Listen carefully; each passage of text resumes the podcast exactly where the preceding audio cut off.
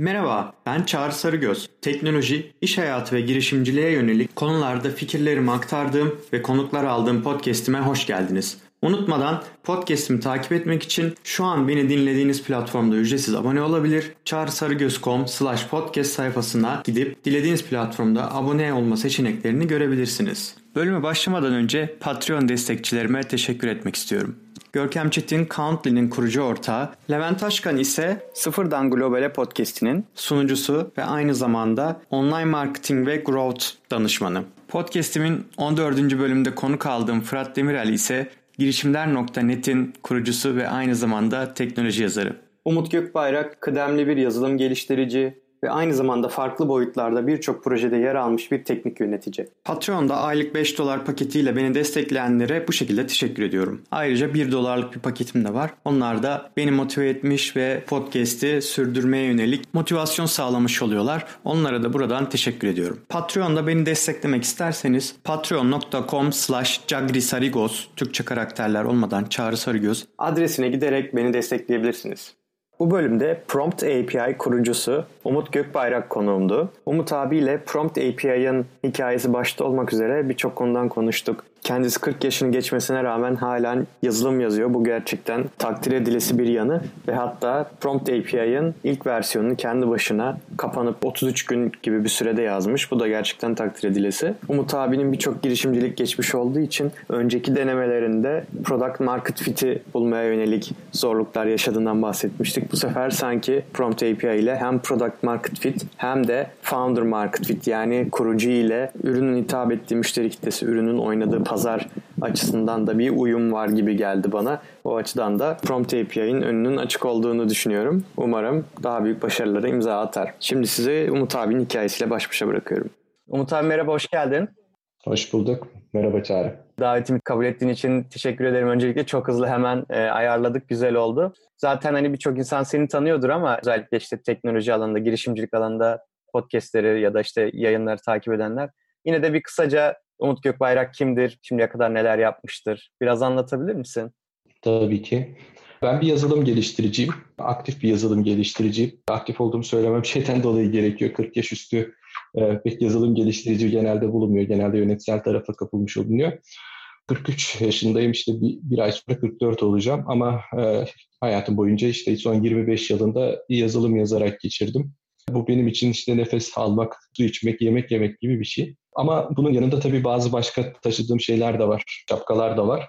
Hayatımın 10 senesi, yani daha doğrusu iş hayatımın 25 yıldır aşağı yukarı bu sektördeyim. Hayatımın 10 12 senesi aşağı yukarı kurumsal hayatta geçti.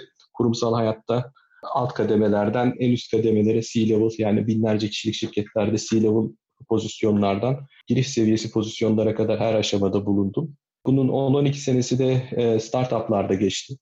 Startuplarda kendi şirketlerim ya da diğer kişilerin şirketlerinde de yer aldım. Çok sayıda şirket batırdım. Ben çok birkaç tane de kedi olalı birkaç tane de kuş tutmuşluğum vardır. Bir iki küçük exitim oldu. 4-5 senedir de çeşitli maskelerle işte Super Angel ya da işte VC fonlarında da yer alıyorum. Yani aslında ilginç bir kariyerim oldu dediğim gibi. Hem kurumsal hem startup hem de yatırım tarafında yer alma şansım oldu. Ee, bunların yanında da ikinci bir hayatım çok da fazla teknik taraftaki insanlar bilmese de aslında bir aktif müzisyenim. 30 yıl civarıdır e, aktif olarak enstrüman çalıyorum. İstanbul'da hemen hemen her mekanda, e, rock müzik mekanında daha doğrusu sahne almışımdır. Şu anda da kendi çapımda bir albüm doldurmaya çalışıyorum. Süper albüm doldurduğunu bilmiyordum. Gerçekten ben de merakla bekliyorum. Mekanlarda çaldığını biliyordum. Hatta senin işte bu Kuşadası'na taşınma yazında ondan bahsetmiştin sanırım. Hani özleyeceğim şeylerden birisi o. Çok fazla mekanlar hani çalabiliyorum. Daha fazla insanla bir arada olabiliyorum gibisinden. Kuşadası'nda şöyle bir avantajı oldu. Birlikte çalabileceğim bir mekan ya da şey bulamadım. Bir ekip bulamadım gitar işte de bas gitar ve gitar türevleri çalardım. Burada e, davul çalmayı öğrenmek zorunda kaldım. E, bir yıldır aşağı yukarı davul çalıyorum. E, bütün enstrümanları kendim kaydetmek zorunda kalıyorum çünkü. Tüm albümün yani enstrümanlarını kendin çalıp kaydediyorsun. Mecburen evet. Kim olduğumdan bahsederken geçmişi anlattık. Mevcut zamanı anlatmadık.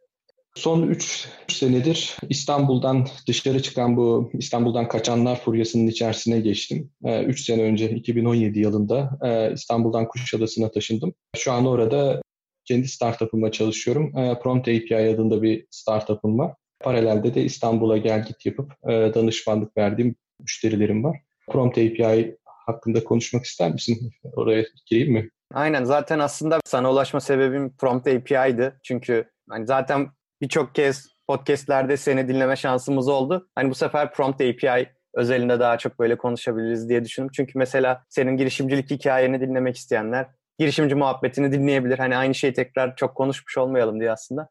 Böyle daha Prompt API üzerinden devam edebiliriz aynen. Ee, ben mesela şeyi ilk merak ettim. Daha önceki girişim, içinde bulunduğun girişim iş ilanları, reklamları üzerineydi. Hani böyle yetenekleri bulmak üzerine bir sistemdi. Şimdi ise hani tamamen teknik insanlara yönelik bir marketplace aslında yani şey tarafında, supply tarafında, hani arz tarafında developerlar var. Da demand tarafında da büyük oranda developerlar olur yine diye tahmin ediyorum ya da işte belki böyle growth hacker gibi hani böyle tam developer değil ama API'ları kullanabilen insanlar olacak gibi geldi bana. Hani bu geçiş nasıl oldu? Fikir nereden çıktı? Ve önceden beri pişen bir şey miydi? Nasıl gelişti?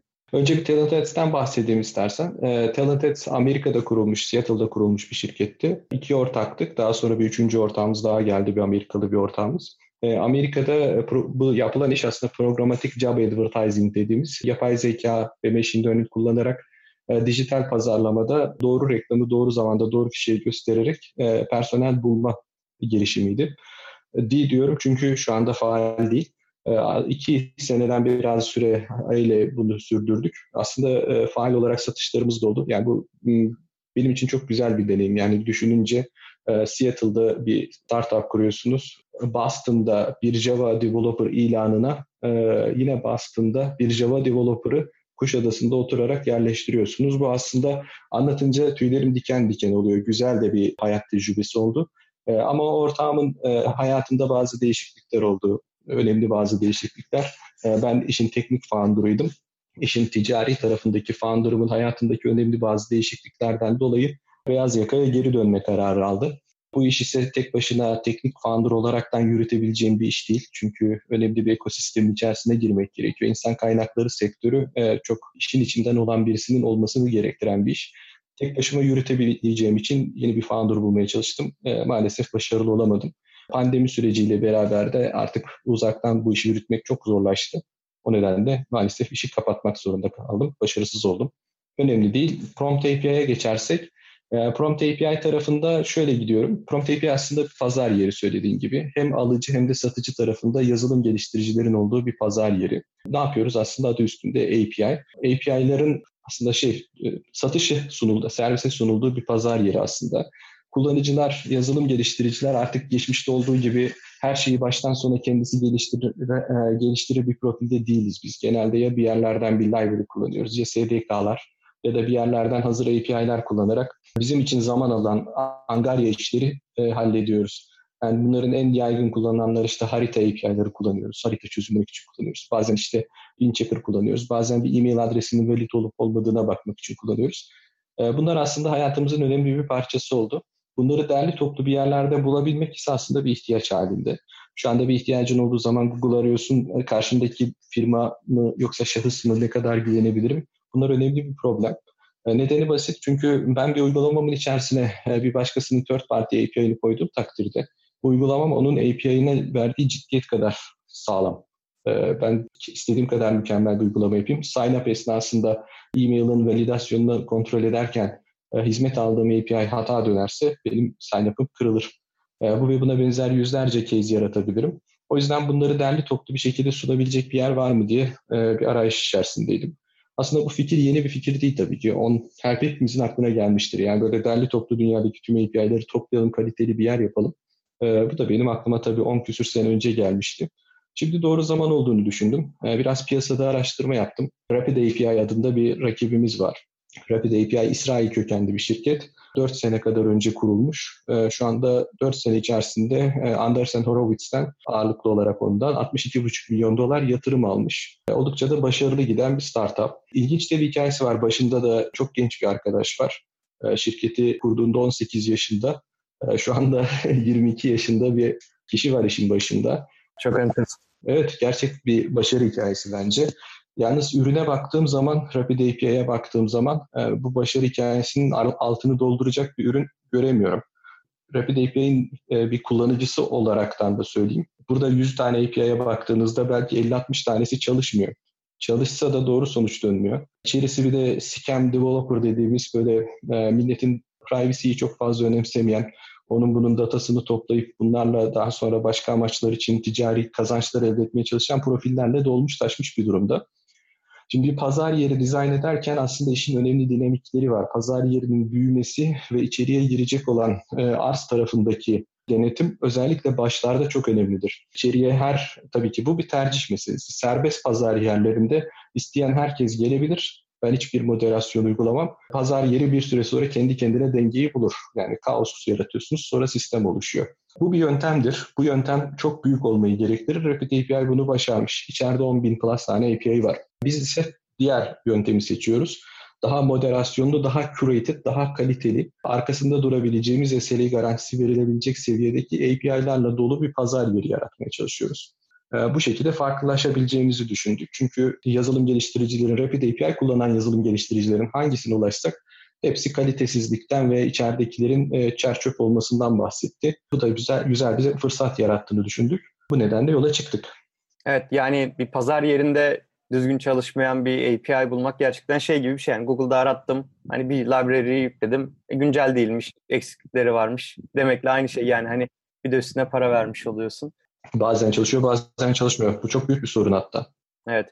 Peki hani siz onun şeyinin nasıl hani kalite kontrolünü nasıl yapıyorsunuz? Böyle sürekli bir testler mi çalışıyor arkada? Çünkü her API'nin çok farklı özellikleri olabiliyor. Hani o kalite kontrol kısmında Nasıl bir yapı kurdunuz? Rapid API'de e, herhangi bir kişi gelip self-service anında çok kısa sürede API'ni yayınlayıp sahaya çıkabiliyor.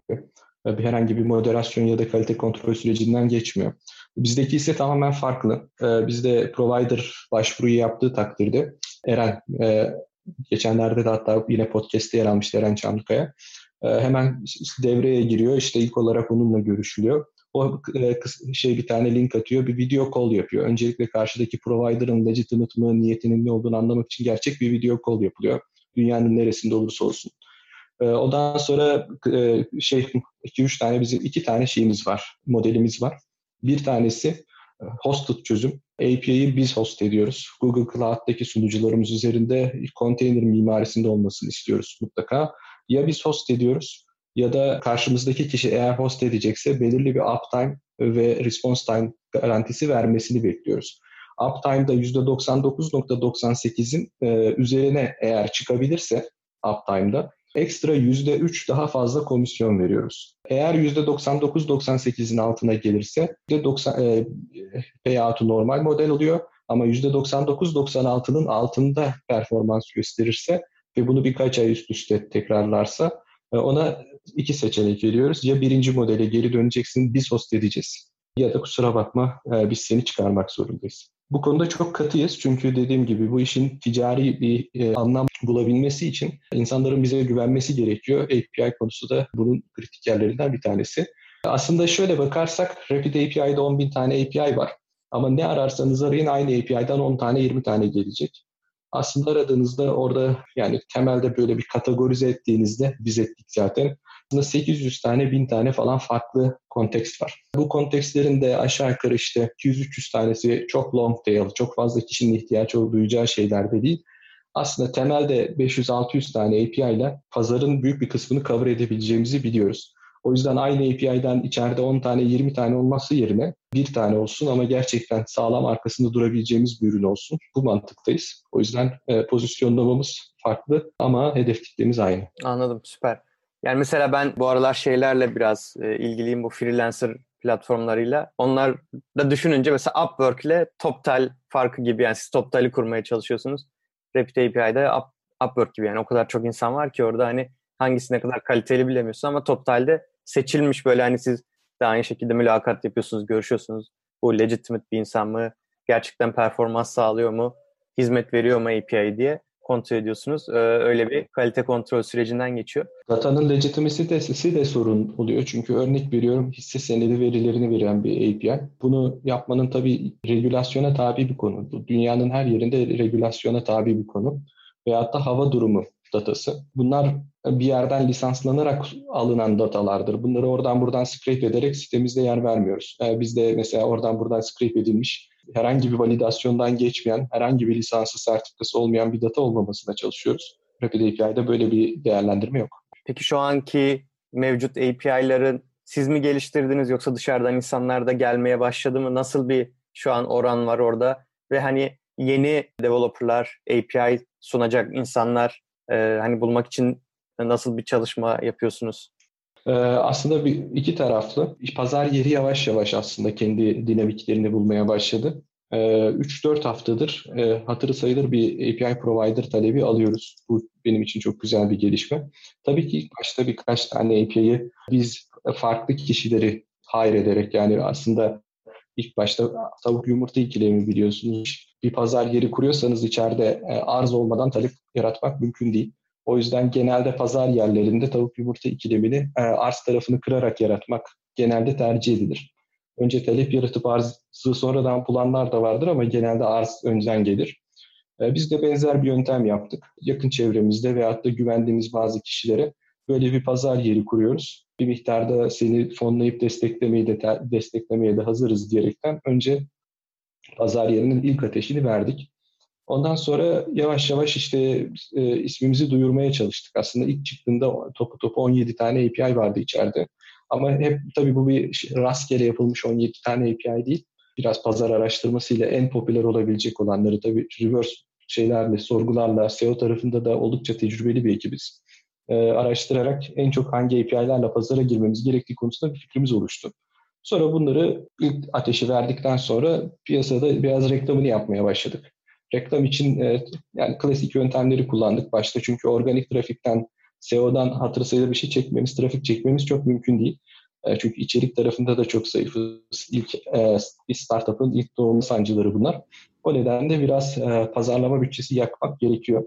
E, pazarlama bütçesiyle iki taraflı olarak yaktık. Hem e, API'lerin kullanıcısı olacak insanlar talep tarafında hem de provider tarafında.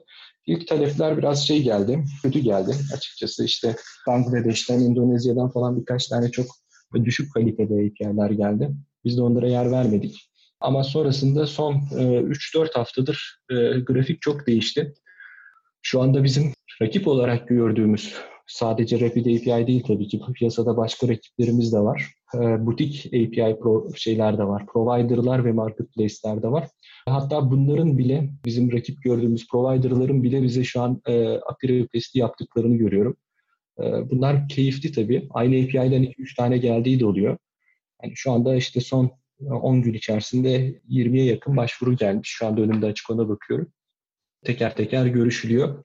Dediğim gibi biz e, adete değil daha çok kaliteye önem verdiğimiz için bu 20 tanenin belki 20'si birden yayına gelmeyecek ama şu anda galiba o çizgiyi geçtik. Artık bir güven bariyeri aşıldı gibi geliyor. Bundan sonra provider bulmakta sorun yaşayacağımızı sanmıyorum. Süper.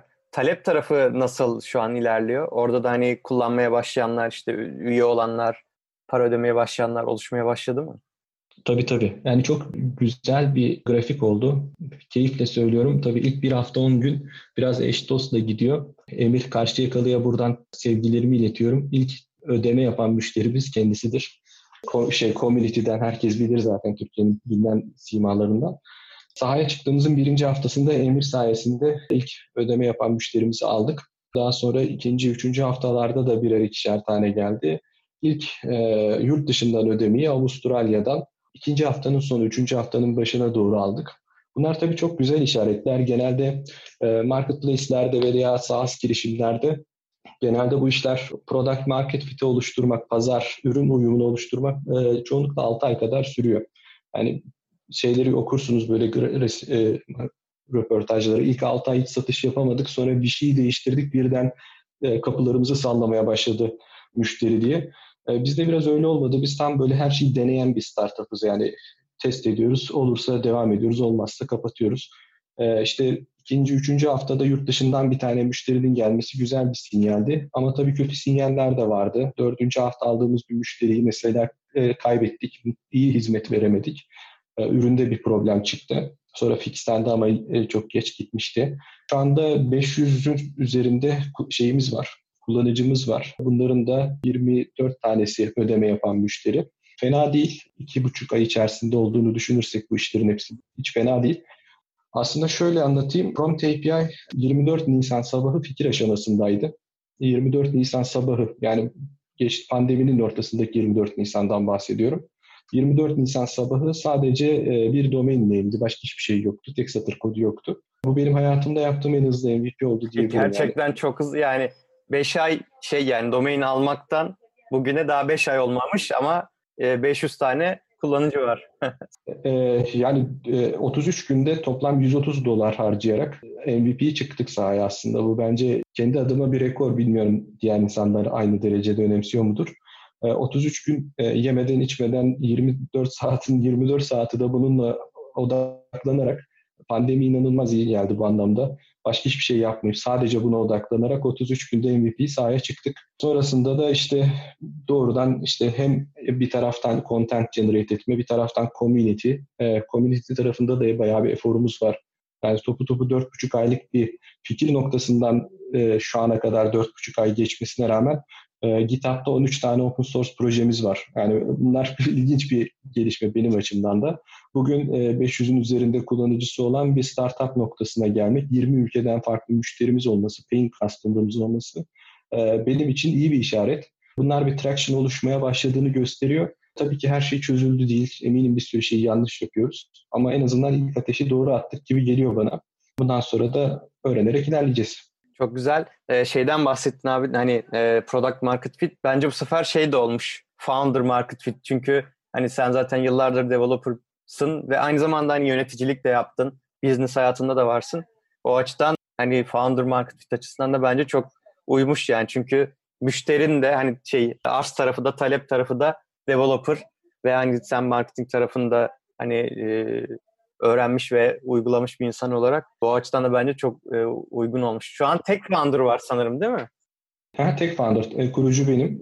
Şimdi aslında şöyle bir şey birazcık böyle şey bu podcastlerin bence güzel tarafı da bu birazcık böyle terapi niteliği oluyor bende. Benim şeyim şu, sıkıntım şu.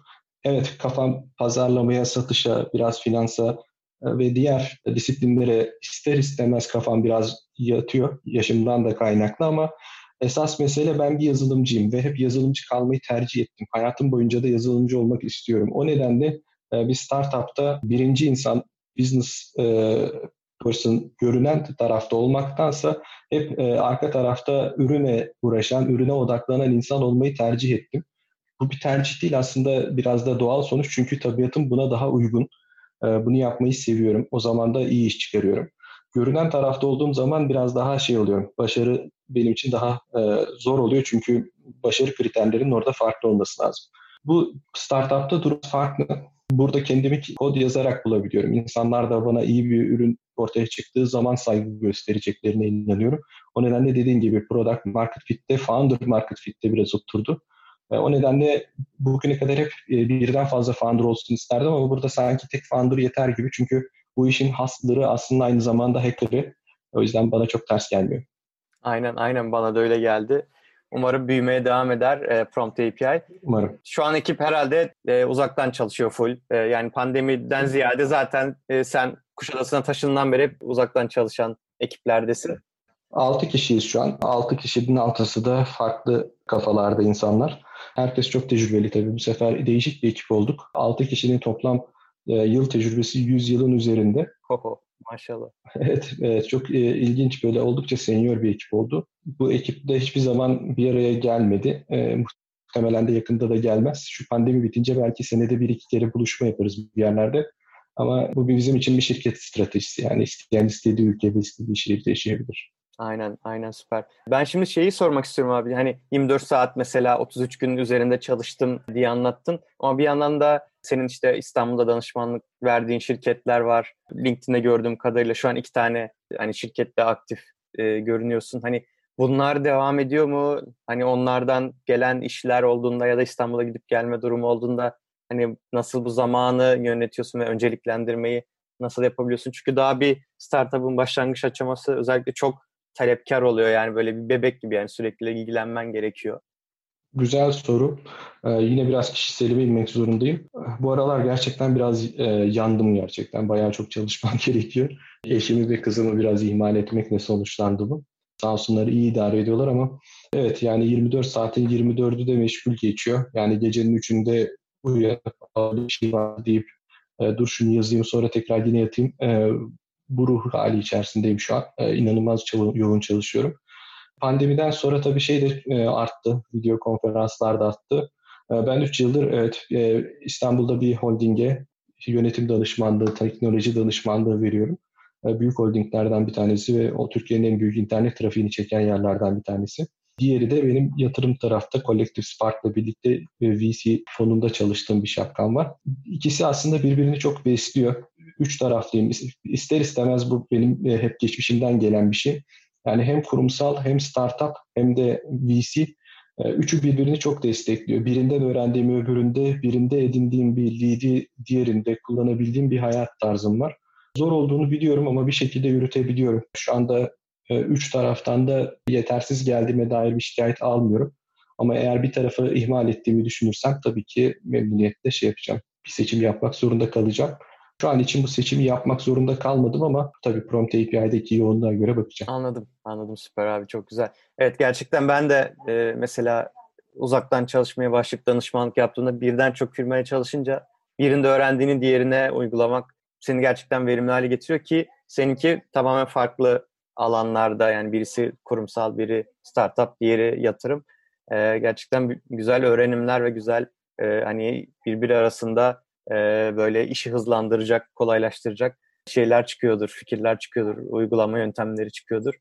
O açıdan güzel olduğunu düşünüyorum ama dediğim gibi yani gerçekten bayağı bir yoğunluk var belli ki. E, kolay gelsin diyorum tekrardan. Çok sağ ol. Şimdi sonlara doğru yaklaşırken biraz daha işin hani daha böyle biraz daha kişisel taraflarına gelmek istiyorum. İlk olarak işte dediğin gibi 3 yıl oldu sen Kuşadası'na taşınalı. Ben de şu an pandemiden dolayı Kuşadası'ndayım yazlıkta kayınvalidemlerin hani Ankara'ya mümkün mertebe geç dönmeye çalışıyoruz. Hani e, şeyi ben merak ediyorum yani Kuşadası biz de düşündük hatta gelsek mi bu taraflar özellikle pandemi olunca ama hani daha tam tabii karar veremedik. Hani nasıl bir deneyim oldu bir de hani böyle şeylerden de bahsettin hep müzik işte mekanlarda çaldığından bahsettin aktif bir sosyal hayatın olduğundan ve hani ailen içinde aynı şekilde işte bir kız çocuğunuz var. Hani nasıl oldu genel olarak bu deneyim işte hani hem senin hem ailen için. Ben öncelikle şunu söylemeliyim. Ben buralıyım. Zaten bu önemli bir fark. İstanbul'da e, tası tarağı toplayıp da Ege'de bir kasabaya taşınmak son yılların trendi malum. Ee, ama bunu kalkıp gidip de hiç tanımadığın bir şehre, hiç tanımadığın insanların olduğu bir yere yapmak biraz daha fazla cesaret ister. Bu bende biraz daha az riskli çünkü e, zaten ailelerimiz burada, eşimin ailesi de burada, ben de buradayım. Ve ben e, burada e, Aydın Nazilli'de doğdum, İzmir'de büyüdüm. O yüzden aslında bu üçgenin içerisinde doğmam büyümem var. E, bu bir avantajdı tabii ki. O yüzden pek çok sosyal imkana rahat ulaşabildim. Bir yerde tıkandığımda önüm açıldı.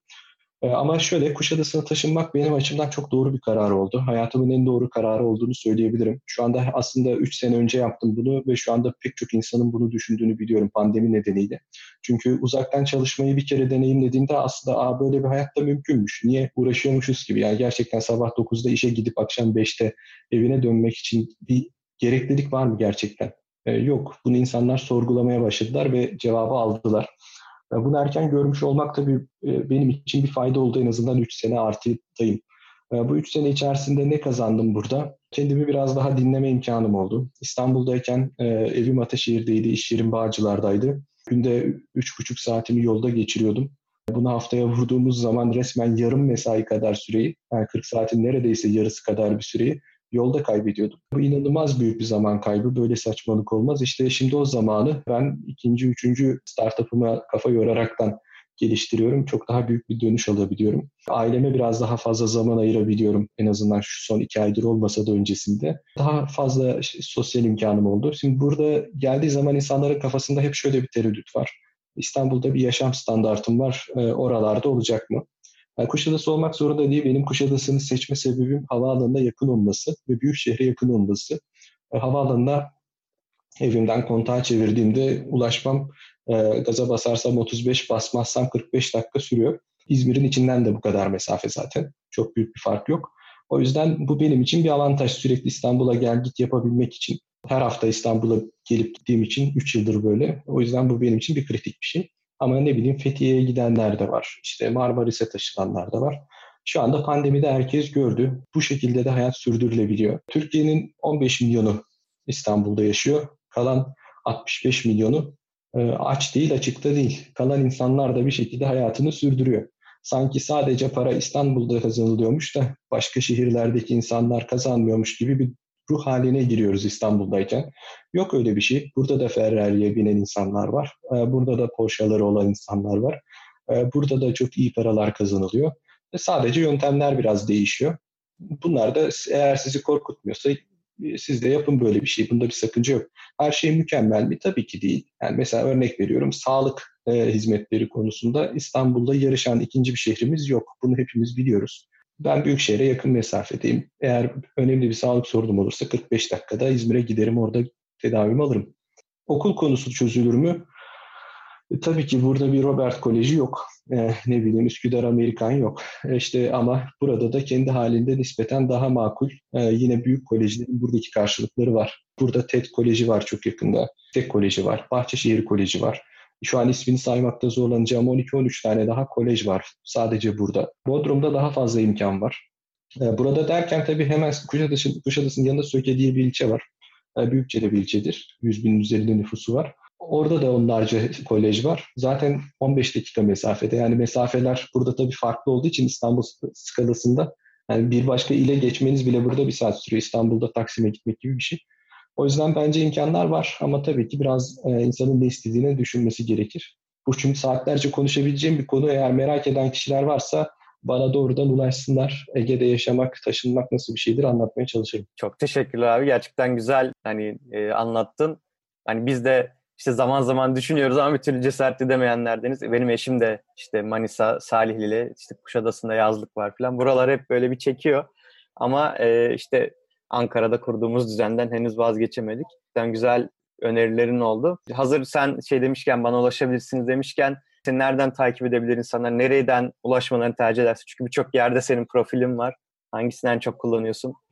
Twitter'ı aktif kullanırım. En aslında takip ettiğim tek sosyal mecra o diyebilirim. Ee, Instagram insanı değilim pek. Facebook'a da çok nadir bakıyorum o yüzden ulaşamazsam kusura bakmasınlar.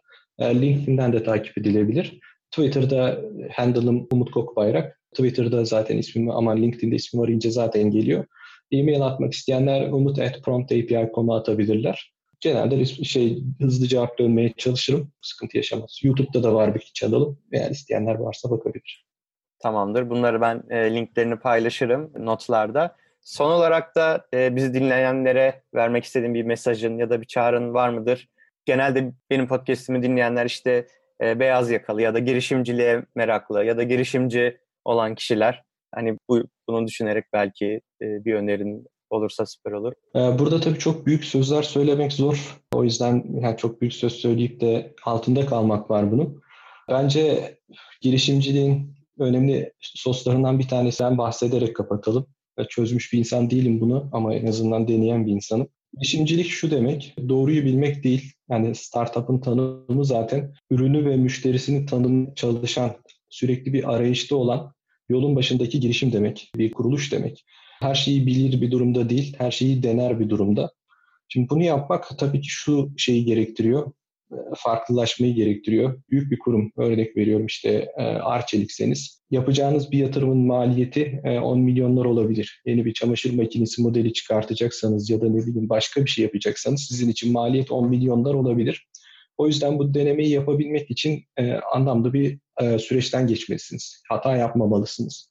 Girişim böyle bir şey değil. Startup hayatı böyle bir şey değil sürekli hata yapmalısınız. Hata yapmak için e, vazgeçilmez bir hırsınız olması lazım. 10 e, tane yöntem denemelisiniz. 9 tanesi çalışmayacaktır. Bir tanesi belki çalışır. E, hiç sorun değil. Ama bu durumda siz az para harcamayı becermelisiniz. Az para harcamayı beceremezseniz her bir denemenize sermayenizin onda birini harcarsanız 10 denemede paranız biter. Ben bazı şeyler görüyorum şirket e, kişinin cebinde, girişimcilerin cebinde atıyorum toplam 100 bin lirası var. 100 bin liranın 70-80 bin lirasını ürünü geliştirmeye harcıyor. Kalan 10 bin 20 bin lirayı pazarlama için ayırıyor. E, sahaya çıktığı anda cebinde 10 bin lirası bile kalmamış. E, ve tabii ki batıyor. Yani bunun kaçışı yok. Mutlaka batacak. Çok nadir yani milyonda bir ihtimaldir ilk sıktığınız kurşunun 12'den vurması. Bu böyle olmayacak. Sürekli deneyeceksiniz. 3 ay içinde tekrar deneyeceksiniz. Olmayacak tekrar. Bazen pivot dediğimiz farklı yollara gireceksiniz. Elinde sonunda ama fokusu kaybetmezseniz, bir işin peşine düşerseniz şartlar ve zaman ve biraz da şans yanınızdaysa başarırsınız. Ama bunu yaparken dediğim gibi başa dönerek söylüyorum. Ucuz maliyetlerle sürekli denemeyi bilmeli ve bunu şirketin bir kültürü haline getirmelisiniz. Şirketteki herkes de hata yaptığını açık açık söylemekten çekinmemeli ve başarısız olduğunda da devam etmeli. E, bu da tabii ki bir takım oyununu gerektiriyor. Takımdaki herkesin, ekipteki herkesin aynı bilinçte, aynı kalitede olması çok kritik. Uzatmadan söyleyeyim, denemek, başarmak için bence en önemli içerik. Çok teşekkürler Umut abi. Gerçekten güzel bir sohbet oldu. Hem Prompt API'yi konuştuk hem de senin girişimciliğe bakış açını ve hani uzaktan çalışmaya yaklaşımını konuştuk. Ben de zaten işte uzaktan çalışmaya 5-6 yıldır hevesliydim. Sonunda işte Mayıs'tan beri tam zamanlı olarak uzaktan çalışmaya başladım gerçekten. E, pandemi döneminde de benim için ilaç gibi oldu ve bundan sonra da böyle devam etmeyi ümit ediyorum. Umarım tekrardan böyle görüşme fırsatımız olur. Evlerimizin arası 5 dakika. aynen aynen öyle. Umarım görüşürüz tekrardan. Çok Tamamdır. teşekkür ederim. Çok sağ ol. Dinlediğiniz için çok teşekkürler. Eğer bölümü beğendiyseniz sosyal medya hesaplarınızda paylaşmayı, özellikle ilgilenebileceğini düşündüğünüz arkadaşlarınız varsa bu arkadaşlarınızla da paylaşmayı unutmayın. Bir sonraki bölümde görüşmek üzere.